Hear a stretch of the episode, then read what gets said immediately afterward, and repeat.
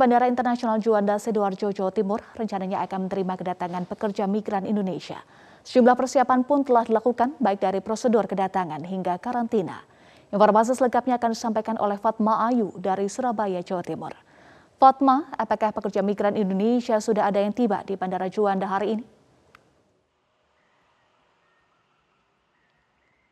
Ya Eva, untuk siang hari ini hingga pada pukul 12 waktu Indonesia bagian Barat untuk pekerja migran Indonesia belum ada tanda-tanda kedatangan di T2 atau Terminal 2 Bandara Juanda atau Bandara Internasional Juanda Sidoarjo, Jawa Timur.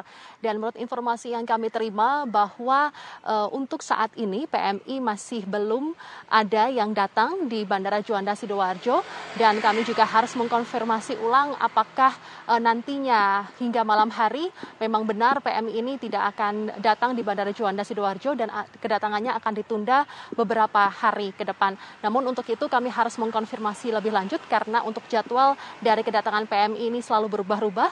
E, awalnya memang kedatangan dari PMI dijadwalkan tanggal 1, tanggal 2 dan lain sebagainya. Namun hingga saat ini e, kondisi Bandara Terminal 2 Bandara Internasional Juanda masih sepi. Tidak hanya sepi dari petugas saja namun juga dari petugas e, TNI maupun Angkasa Sapura juga belum ada eh, tanda-tanda uh, di Terminal 2 Bandara Juanda Sidoarjo. Sementara itu untuk persiapan kedatangan PMI sendiri ini pihak bandara, pihak pemerintah maupun juga TNI Polri sudah bekerja sama untuk uh, menyambut kedatangan dari PMI yakni dengan prosedur protokol kesehatan. Yang pertama adalah tes swab PCR. Ini PMI yang baru datang dari luar negeri. Ini nanti setiba di Bandara Juanda Sidoarjo langsung dites swab PCR. Apabila tes hasil negatif, maka langsung dipindahkan atau dikarantina di asrama haji Sukolilo Surabaya selama 10 hari. Dan apabila hasilnya positif, maka akan dipindahkan ke rumah sakit maupun juga ke asrama ataupun juga ke tempat karantina yang telah disediakan oleh pemerintah Provinsi Jawa Timur.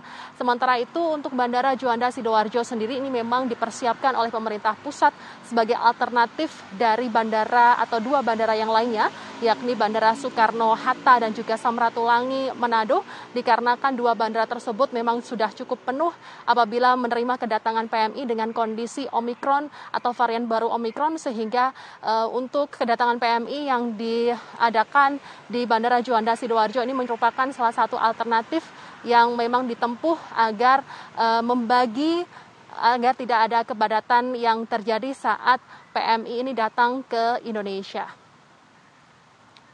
Eva.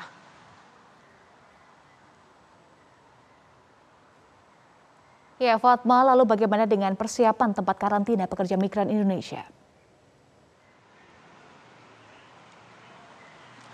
Ya, sementara ini sudah ada dua tempat yang dipersiapkan oleh pemerintah Provinsi Jawa Timur dan juga pemerintah pusat, yakni yang pertama di Asrama Haji Sukolilo, Surabaya, dan yang kedua di LPMP Ketintang, Surabaya. Dan di Asrama Haji Sukolilo, Surabaya ini disediakan sekitar 1.500 bed atau tempat tidur, yang di mana 1.500 eh, kamar maksud kami, yang di mana setiap kamar nantinya akan diisi untuk dua orang PMI atau pekerja migran Indonesia. Dan sebelumnya memang uh, asrama haji Sukolilo Surabaya ini menjadi tempat karantina uh, yang dihuni oleh PMI yang sebelumnya satu kamar diisi oleh empat orang. Namun untuk saat ini atau tahun ini 2022 PMI akan menempati satu kamar dua orang dikarenakan untuk mencegah adanya penyebaran kasus COVID-19 termasuk varian baru Omikron. Sementara itu untuk tes swab PCR sendiri ini juga memang ada perubahan dibandingkan dengan tahun lalu. Untuk tahun 2021 yakni untuk tes uh, swab PCR sebelumnya diadakan di tempat karantina asrama Haji Sukolilo Surabaya. Namun untuk tahun ini 2022 maka tes swab PCR akan dilakukan di Bandara Juanda Sidoarjo. Dan apabila hasilnya negatif maka akan dikarantina di asrama Haji Sukolilo. Dan nantinya pada hari ke-9 akan dites swab ulang dan apabila hasilnya negatif maka bisa dikembalikan ke daerah masing-masing di Jawa Timur. Sementara itu Jawa Timur sendiri ini merupakan uh, tiga uh, besar dari uh, daerah di Indonesia yang di mana PMI ini paling banyak di daerah asalnya yakni seperti Jawa Timur, Jawa Tengah dan juga NTB. Oleh karena itu Surabaya termasuk pemerintah Provinsi Jawa Timur sendiri sangat mempersiapkan uh, tempat karantina yang ada di Surabaya termasuk Asrama Haji Sukolilo Surabaya dan juga di LPMP di Ketintang Surabaya. Itu juga di LPMP nantinya ada sekitar ratusan bed yang siap menampung PMI. Namun hingga saat ini kedatangan dari PMI masih belum dapat dipastikan oleh pemerintah uh, daerah Provinsi Jawa Timur. Pak Dodi, bagaimana evaluasi lalu lintas selama libur Natal dan Tahun Baru ini? Jadi eh, berdasarkan analisa evaluasi pengamanan Natal dan Tahun Baru ini tercatat situasi aman terkendali. Namun eh, memang di beberapa ruas jalan yang tahun lalu agak padat saat ini lebih lancar karena banyak masyarakat yang mengurungkan niatnya untuk melakukan perjalanan atau membatasi perjalanannya. Sehingga hal tersebut juga berdampak dengan beberapa ruas jalan tol kecepatannya menjadi semakin tinggi. Di sini berpengaruh terhadap fatalitas korban meninggal dunia akibat kecepatan yang lebih tinggi itu. Hmm. Demikian, Mbak. Baik. Tadi Anda sampaikan tingkat fatalitas ini lebih tinggi. Bagaimana jumlah angka uh, kecelakaan Pak di tahun ini dibandingkan tahun sebelumnya?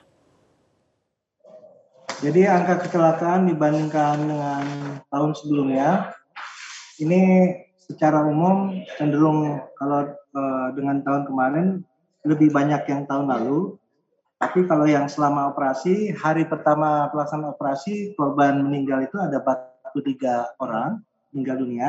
Namun hari kedua, ketiga sampai hari kemarin itu langsung turun drastis dari angka 7, 9, 7, 9 sampai yang terakhir 11 orang meninggal dunia. Hal tersebut karena uh, adanya beberapa pola pengamanan dari pihak kepolisian dan tentunya berkurangnya mobilitas masyarakat yang melakukan perjalanan di jalan. Demikian, Mbak. Ya, kalau angka fatalitas tinggi, mengapa Pak? Apa, apa saja faktornya? Faktor-faktor yang menyebabkan fatalitas, yang pertama tentu saja akibat kurang tertibnya masyarakat dalam berlalu lintas salah satunya adalah melanggar ketentuan tentang batas kecepatan maksimum.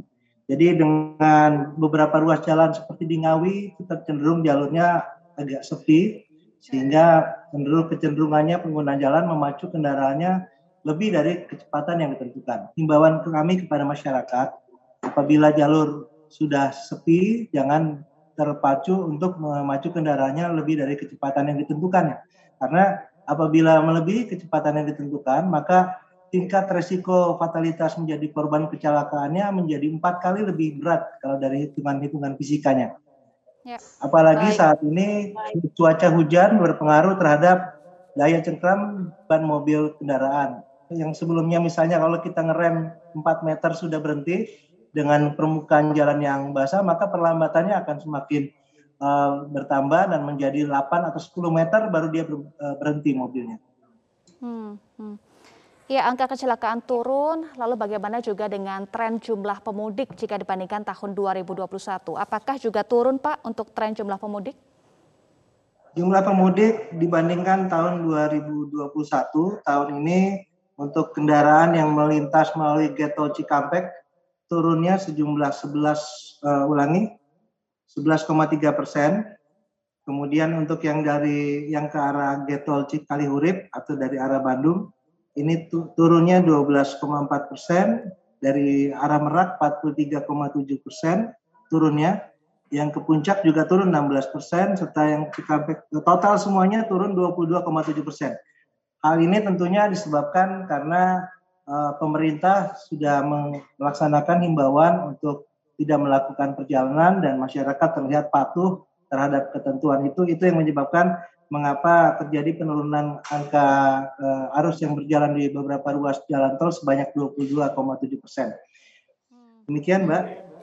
Baik, ada total 1.845 posko pengamanan. Apa saja catatan evaluasi dari 1.845 posko pengamanan, termasuk juga untuk pengamanan di lokasi-lokasi wisata, Pak Dodi?